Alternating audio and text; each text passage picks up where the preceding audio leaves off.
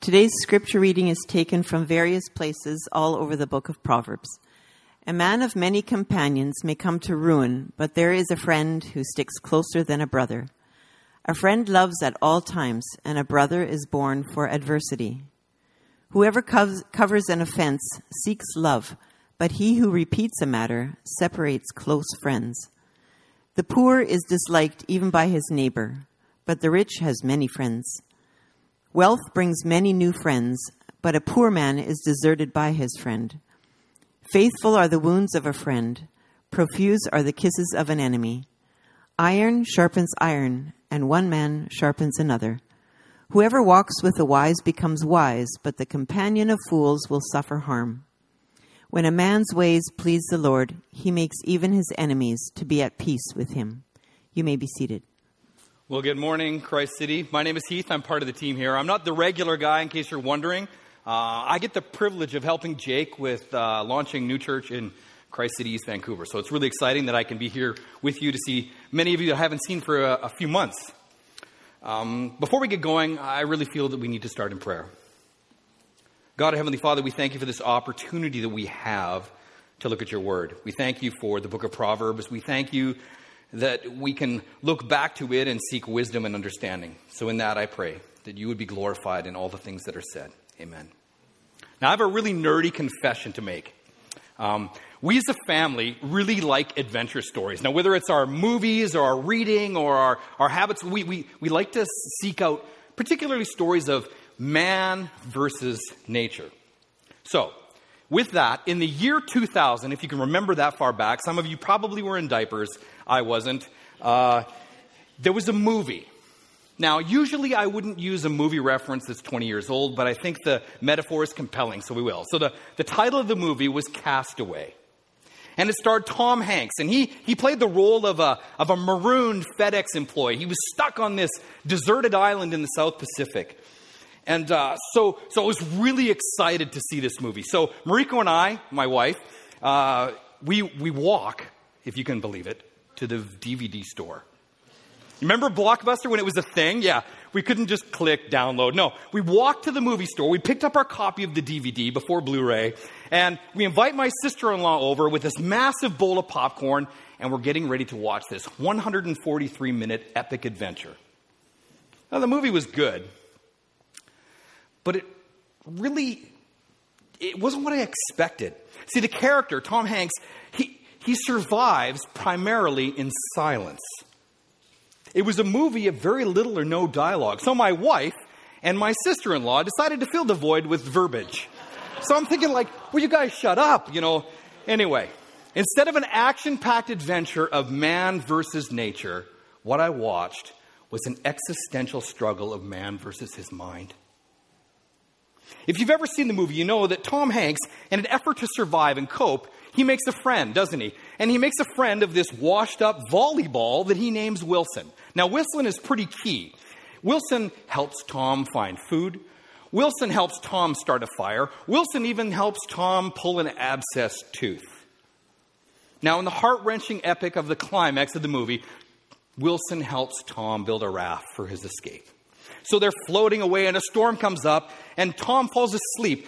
And and when he wakes up, he realizes in horror that Wilson has fallen overboard.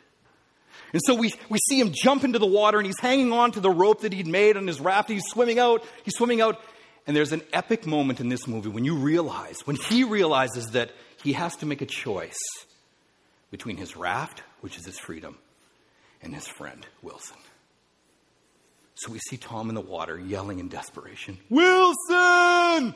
Wilson, I'm sorry! And so this scene ends with Tom on his raft in the fetal position, weeping for the loss of his friend. Tom Hanks is probably the only actor that could make you cry over a volleyball. This story, as crazy and as weird as it is, highlights a basic, fundamental human need that we have. The desire to know and to be known. In other words, the desire for a friend. We need friends. C S Lewis, in his book, The Four Loves, describes friendship this way. He says, friendship is unnecessary, like philosophy, like art. It has no survival value. Rather, it is one of those things that gives value to survival. As weird and as crazy as the story is of Tom and Wilson, this highlights our fundamental need perfectly. Tom's relationship with Wilson gave value to his survival. For us, for survival in Vancouver, friendship gives us value. It gives us value in our day-to-day emotional drudgery. So if friendship is so important then, if this is true, why are we so lonely? If we believe that friendship improves our quality of life, then why do we not foster and grow it as a culture and as a society? Why do we not value friendship as much as we should? Why does Vancouver have the reputation of being a lonely and unfriendly city? Now, this is a hugely important topic for us today. Listen to what a recent global uh, news article said by a psychologist.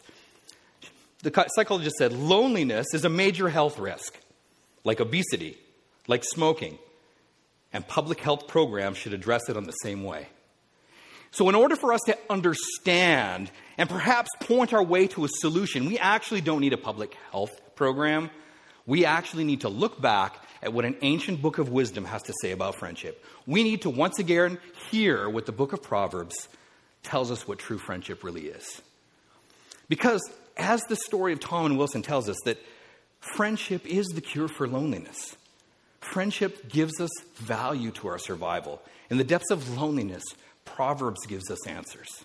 So this morning we're going to look at Proverbs, and we're going to look about friendship in three ways. We're going to look at the characteristics of a true friend, the vulnerability of, of friendship, and thirdly, how friendship actually can be rekindled, revived, or in the case of Vancouver, recreated.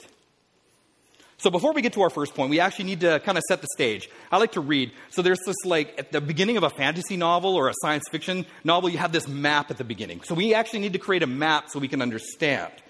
So we need to understand that this word friend or friendship in Proverbs is the same word as neighbor. Wisdom and righteousness is defined in Proverbs is skill in relationship, right? So when we see friend or neighbor, the difference is in what type of relationship it is. Either we have an emotional connection or we have a spatial proximity connection. We need to understand that both of these are relational. A friend, then, is someone with an emotional connection or bond, and a neighbor is someone with a physical connection or bond. Both of them are relational. Sometimes it's confusing because they can be the same thing at the same time. So to clarify, in Proverbs, a friend is an emotional bond that's relational, and a neighbor is a proximity bond that's in relation. Are you guys with me? Okay. So to utilize our rubric that we've been working through of Proverbs, of wisdom in Proverbs, uh, we need to, I suggest that we define uh, righteousness like this. A righteous, wise friend, then, is a neighbor, or friend or neighbor, is one who disadvantages himself or herself to the advantage of others. The wicked or foolish friend or neighbor is one who advantages him or herself at the expense of others. So with this map in our minds, let's walk down the path and see what Proverbs has to say about friendship. Turn with me to Proverbs twenty-seven ten. Do not forsake your friend and your father's father's friend, and do not go to your brother's house who is in the day of your calamity. Better is a neighbor who is near than a brother who is far away. eighteen twenty-four says, a man of many companions may come to ruin, but there is a friend who sticks closer than a brother. twenty-six says, many a man proclaim his own steadfast love, but a faithful man who can find. seventeen seventeen says, a friend loves at all times, and a brother is born for adversity. Probably the most important characteristic of a wise friend is loyalty. Now, I have a best friend. He, uh, I've known this guy since we were three years old. And every few years we do something crazy and weird and stupid. So a couple years ago, we decided it'd be a really good idea in June to ride our motorcycles all the way to San Antonio, Texas. Now, it's really cool when you're thinking about it in Montana, that's great. But when you hit forty-five degrees in Arizona, that's not so cool. So we find ourselves at this Tex-Mex place in San Antonio. We're eating fajitas. And I look over and my friend's kind of melancholy. And I'm like, dude, are you okay? And he looks at me with tears in his eyes. And he says, I just wanted to thank you. For what? Like, I didn't pay for your gas. He says, no, you've been my friend as long as anybody. You know me. You've seen my struggles. You've seen my heartaches. And you still love me. Thank you. See, a loyal friend is one who knows all your ugly bits, protects you. One who actually knows how to hurt you the deepest and doesn't. A consistent friend is one who chooses you, who says, no matter what you're going through, I am going to be there for you, side by side, shoulder to shoulder. In a loyal friend, there's trust. In a loyal friend, there's forgiveness. And in a loyal friend, there's acceptance. Ray Ortland, he's a pastor in Nashville. He expresses really well this, this idea of friendship in Proverbs. He says that a true friend knows who you really are and does not walk away. A loyal friend is not a fair-weather friend.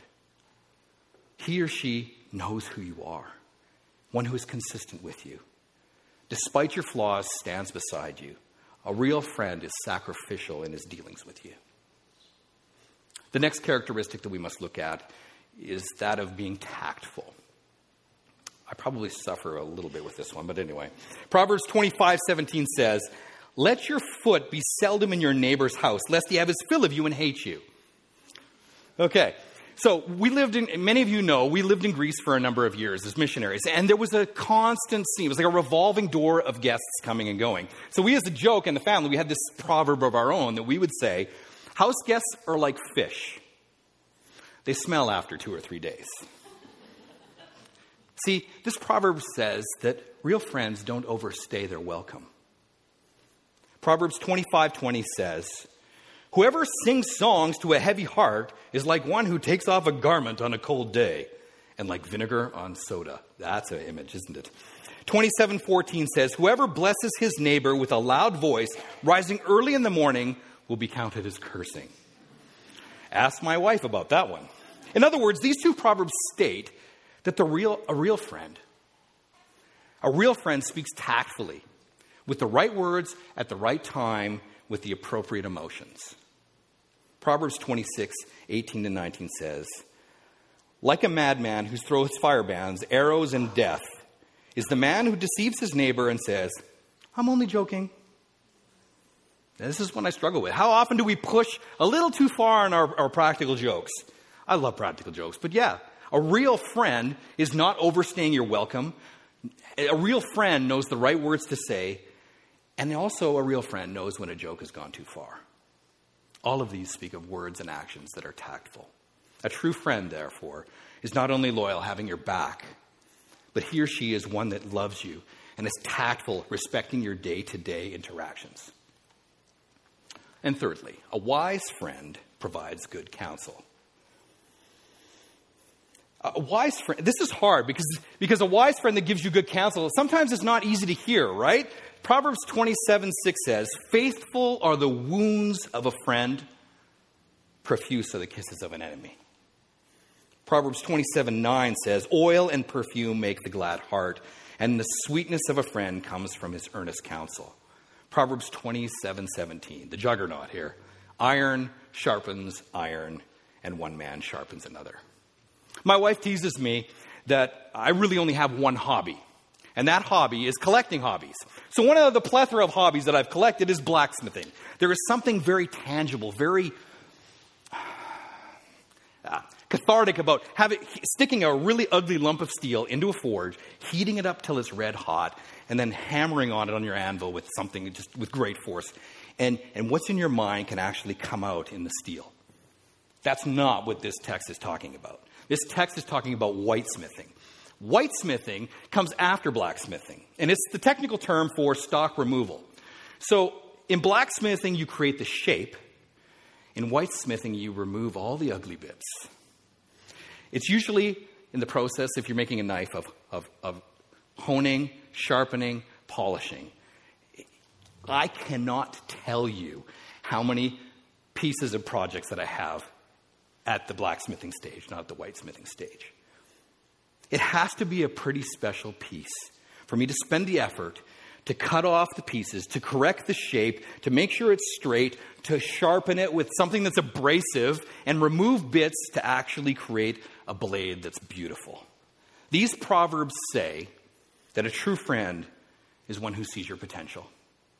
A true friend sees your value and is willing to take the time and the effort to sharpen you, to remove pieces from you that are undesirable. You know, that's not easy to receive, is it? When was the last time you really reveled in the idea of being corrected on something? Yeah, no hands? Yeah, go figure. But see, for order for us to be sharpened, to be honed, to be polished, parts of us need to be cut off and removed. Sometimes we don't even see these things in ourselves. But when you stand back about ten miles away, they're glaringly obvious to everybody else. In Proverbs, a wise and true friend confronts you on your blind spots and helps you grow. Good counsel in Proverbs isn't just about good decision making. It's about shaping. It's about polishing. It's about honing. It's taking an ugly piece of steel and making it into a beautiful piece of art.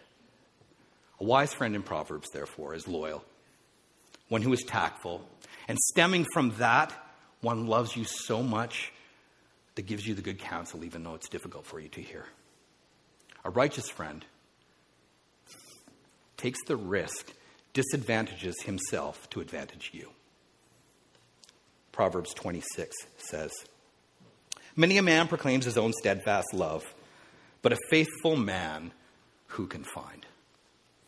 Do you have friends in your life that are like this, that exhibit these characteristics?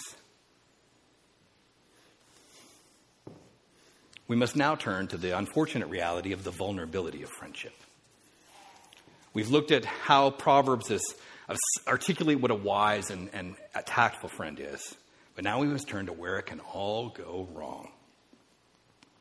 Interestingly in life, some of our greatest strengths are conversely some of our greatest weaknesses, aren't they? We know this truism, right? So the same holds true with friendship. Betrayal is the greatest weakness of a wise and true friend. Proverbs seventeen nine says, "Whoever covers an offense seeks love, but he who repeats a matter separates close friends." sixteen twenty-eight says, "A dishonest man spreads strife, and a whisperer separates close friends." And I have many friends that I consider close, valuable, but I am not immune to betrayal.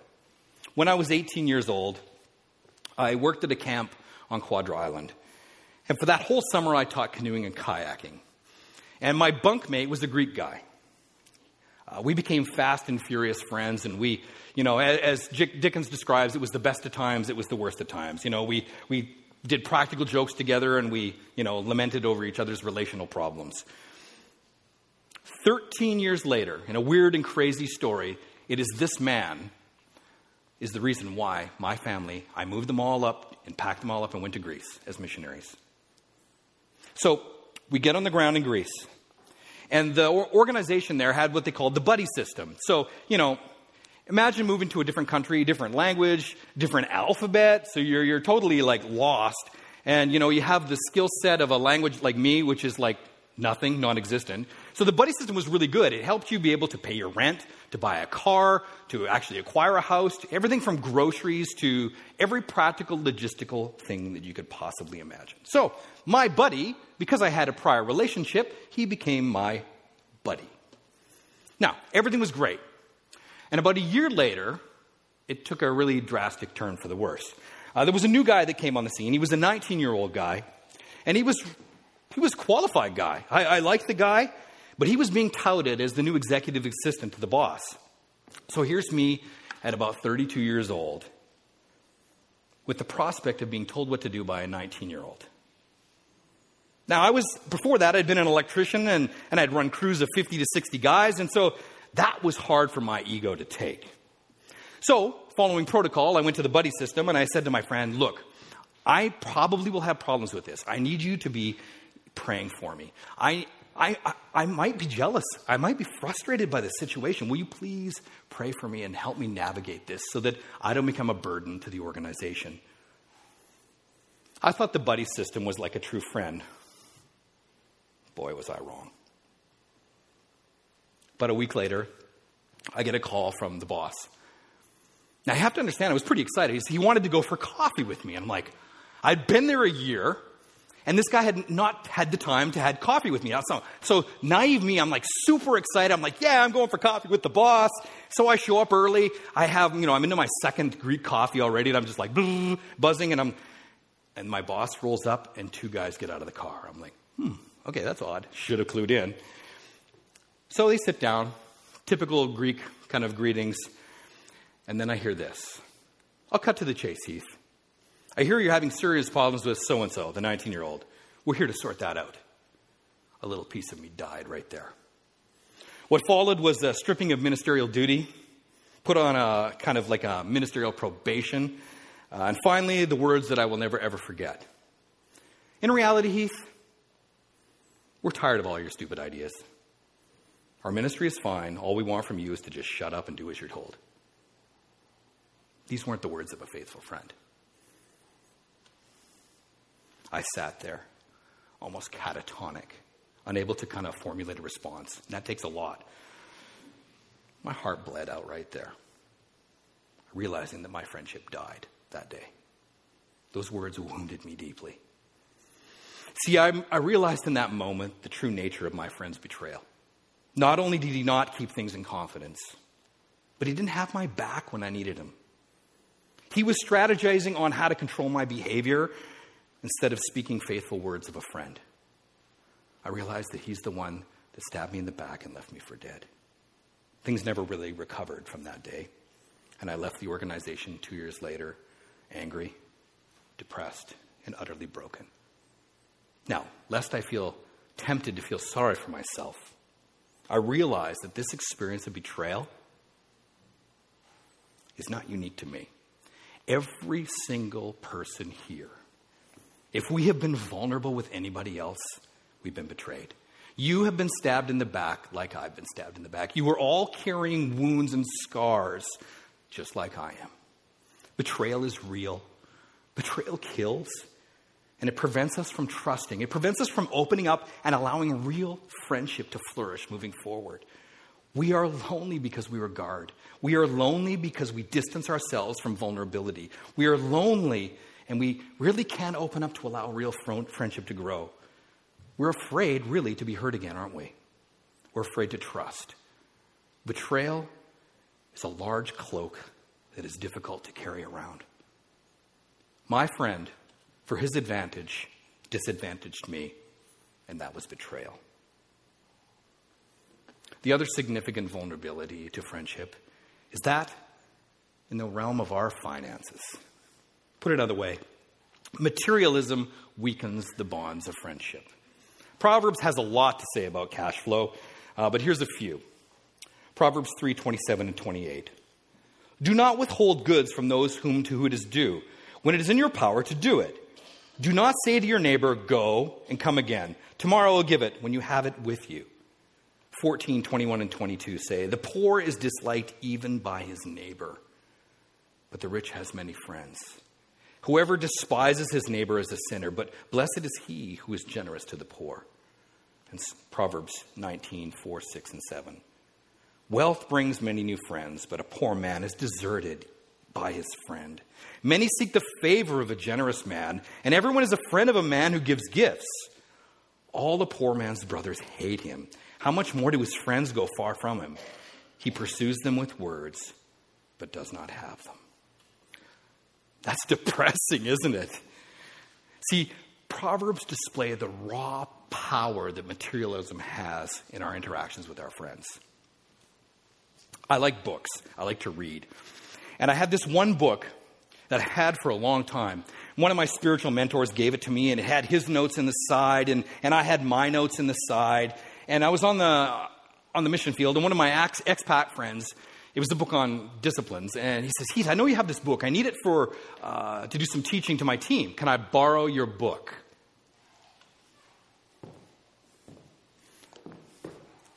Ooh. That day I had to choose between my book and my friend. Let's just say I have never seen the book since. I have another, I was just talking yesterday with a couple of friends of mine who are going into business together, and uh, I was concerned about it. So I phoned my friend yesterday, and I, and I said to him, I, look, man, are you sure about this? I said, this has the potential to really go south. And my, uh, and my friend wisely said to me these words. He says, Heath, I am not investing anything that I'm not willing to lose. That's true friendship. See, money and our bent towards materialism puts itself at odds with friendship. Our materialism, our desire for stuff, and the comfort that goes with it almost forces us to disadvantage others for our benefit. It separates, it isolates, and it loosens the bonds of friendship. Proverbs tells us that true friendship is self-sacrifice, financial self-sacrifice for the benefit of others. Materialism combined, combined with betrayal is the death knell to authentic friendship. That is why Vancouver is a lonely city. That is why many of us here struggle to find deep friends. Betrayal and materialism keep us isolated in cryo chambers. We try to freeze out all of the friends around us so we don't get hurt.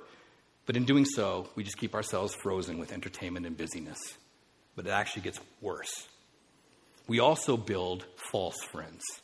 Ironically, we're just like Tom Hanks in Castaway. We build our own Wilsons to actually help us survive. The first is obvious. It's social media. It's an easy target. You know, we think that a carefully curated Insta story on Instagram is a substitute for inst- intimacy. The fact, you know, on Facebook, when you have those yeah, sad, gripping story, and then at the end you get duped and say, if you're my real friend, you will send this to eight hundred thirty-four other friends. Like, come on, that's not friendship. Binary code cannot, cannot replace physical friendship. I'm going to say that again because this is important. Binary code cannot replace physical friendship. A Facebook thumbs up doesn't sit next to you in the hospital bed as your mom's dying. An Insta story cleverly articulated with perfect font and the right filter does not help you when you're stuck on the side of the road and needing a lift to work. Social media is not our friend. It's a tool. Sorry, rant over. Next Wilson we create is in the realm of pets. Now, already people are bristling already. See, they say that a dog is a man's best friend, but I think the person who coined that phrase actually never really had a best friend. So hear me on this, okay? Your dog, your cat, your gerbil, your squirrel, your ferret, they are not best friends. No, hear me on this. I, I this is probably the first time in my life I have not had a dog, okay? Um, I come from a long line of pet people. My great-grandfather had a pet bear, for crying out loud. So hear me on this. Your best friend is not your pet, and it cannot replace human friendship. So the other day, I'm at the corner of Nanaimo and Hastings. I'm in my hood, and I'm crossing the street, and I see this dad. He's got his shirt off, and he's got his jogging, you know, whatever on. I'm like, Lululemon stuff that I can't wear. And he's got a stroller. And I look over and I'm like, oh, cool, pro dad move, right? He's out with the jog with, with the, the baby. So I'm like, I'm at the corner, And I and I lean in to have a look at the baby in the stroller. And and you know it's coming, right? It's like a scene from Stephen King. And oh, there's a fist of fury and there's teeth everywhere. And I'm like, I just about wet my pants. And so this guy's laughing his head off at me because it was a Chihuahua. It was a Chihuahua. So let's just say I jaywalked across the street. I was so embarrassed. See, in order to combat loneliness, we anthropomorphize, if I can use that word, our pets. And we treat them as human friends. There's a reason why fur baby is a word.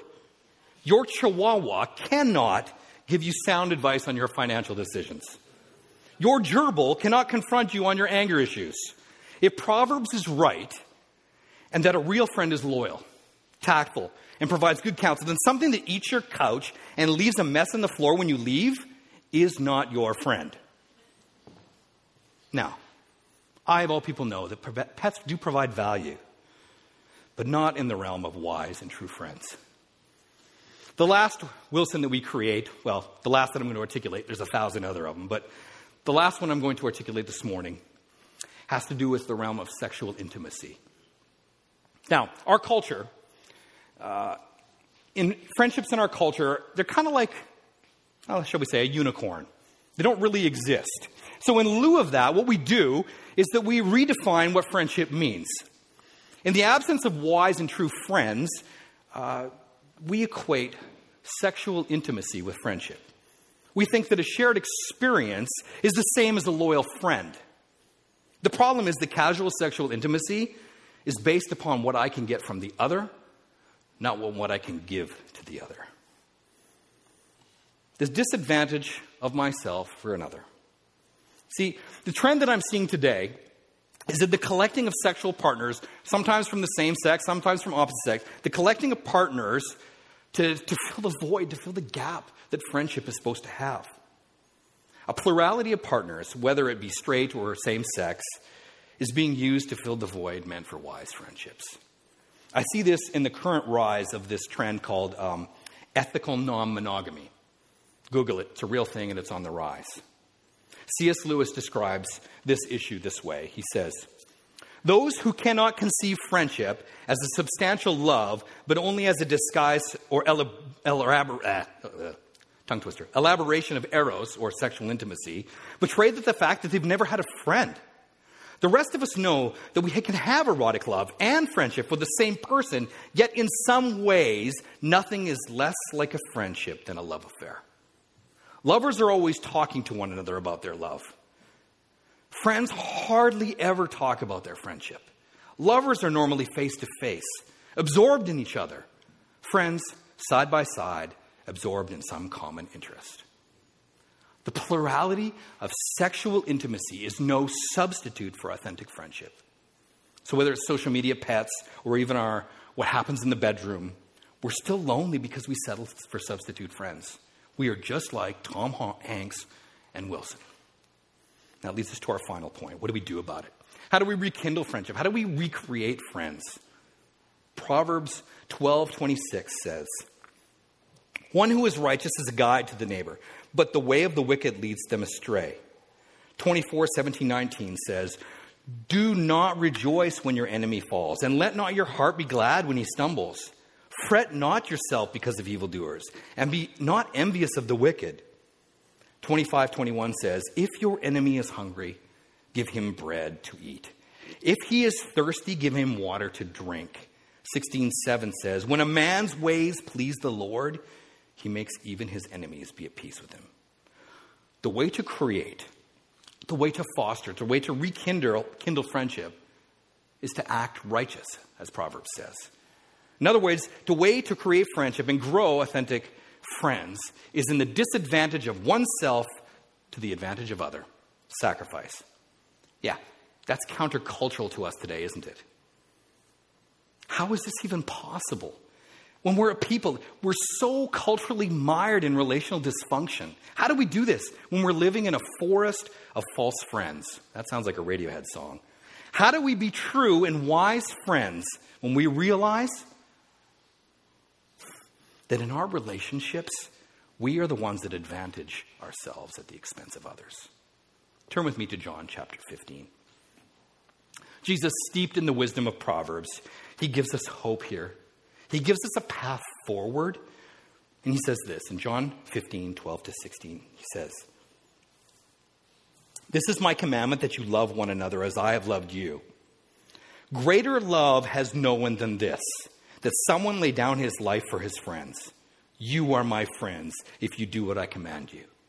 No longer do I call you servants, for the servant does not know what his master is doing, but I have called you friends. For that I have heard from the Father I have made known to you. You did not choose me, but I chose you and appointed you that you should go and bear fruit, and that your fruit should abide, so that whatever you ask in the Father's in my name, he may give it to you. These things I command you, that you will love one another." Mired in our loneliness and brokenness in Vancouver in twenty nineteen, people, these should be, these words should be a symphony to our ears. Jesus is our neighbor. Jesus is our friend, not in a cheesy Mister Rogers kind of way, but in a Proverbs self-sacrifice kind of way. God himself sends his son to earth, and Jesus dies the death that our betrayal, that our selfishness deserves. so that we can actually have a true friend that we don't deserve. Jesus chooses us to be his friend. And he dies horribly to accomplish that. This act, on an ultimate level, deals with our friendship and loneliness problem. Jesus becomes wisdom and righteousness, as described in Proverbs, for us by his sacrificial death, by his death, burial, and resurrection. When we acknowledge our inadequacy, when we actually repent and we accept him, he fixes on a personal, relational level our friendship loneliness problem. We become his friend. That still blows my mind.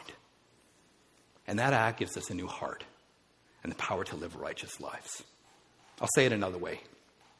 When we come to the end of ourselves and we realize that we cannot do it on our own, we repent of making Wilsons in our lives. He chooses he chooses to allow Jesus into our hearts to be his friend. He actually gives us a new spirit, a new heart.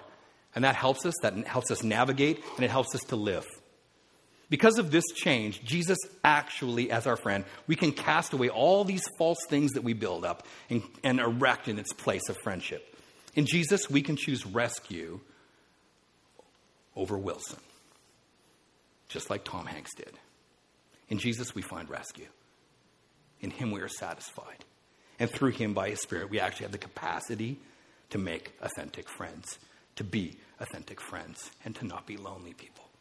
And stemming from that, with Jesus as our friend, we actually now have the power to be the friend who disadvantages ourselves for the other. Now, lest you be tempted and say, okay, dude, that's whatever. I, I get that in a working theological theory, you know, but does it really work? You know, come on. You're telling me, isn't Jesus just like Wilson, an imaginary friend? How does Jesus actually help me in my loneliness? Can he actually repair my relationships?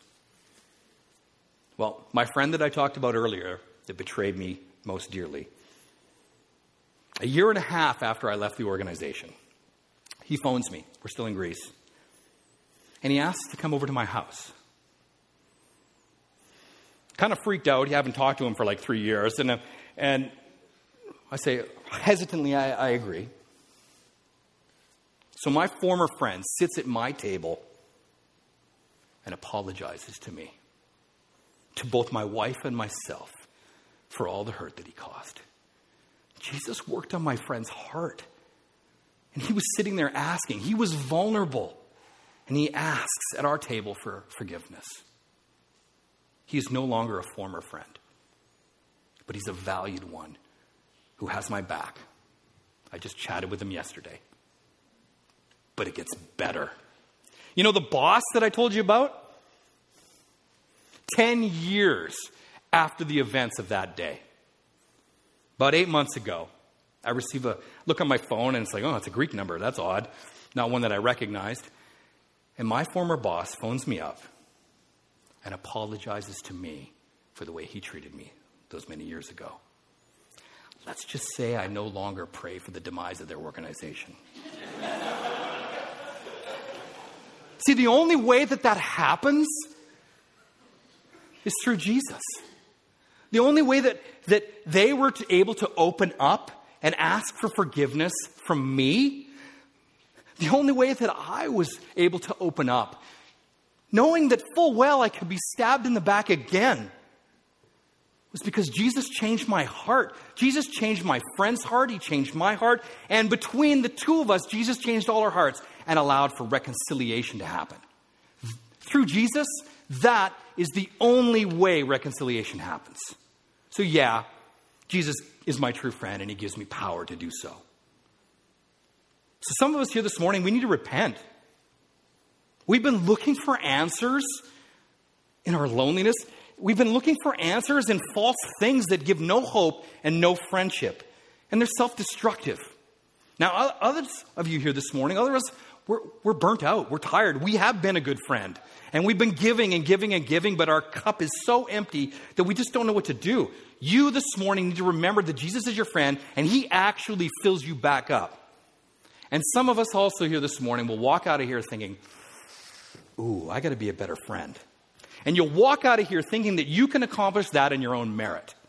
Let me tell you, Trying harder and doubling down on your own stuff doesn't work. I've tried. This morning, wherever you are on this spectrum, whether it be relational burnout or in the doldrums of loneliness and despair, know that Jesus, if you let him, he gives you the capacity.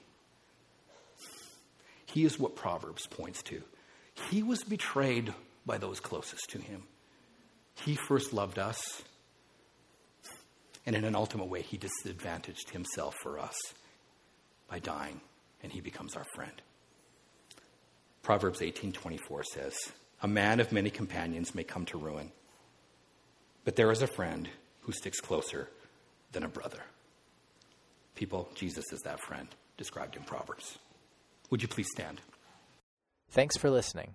For more information about Christ City Church in Vancouver, please visit Christ City Church dot C A. We invite you to join us in praying that God's kingdom would come in Vancouver as it is in heaven.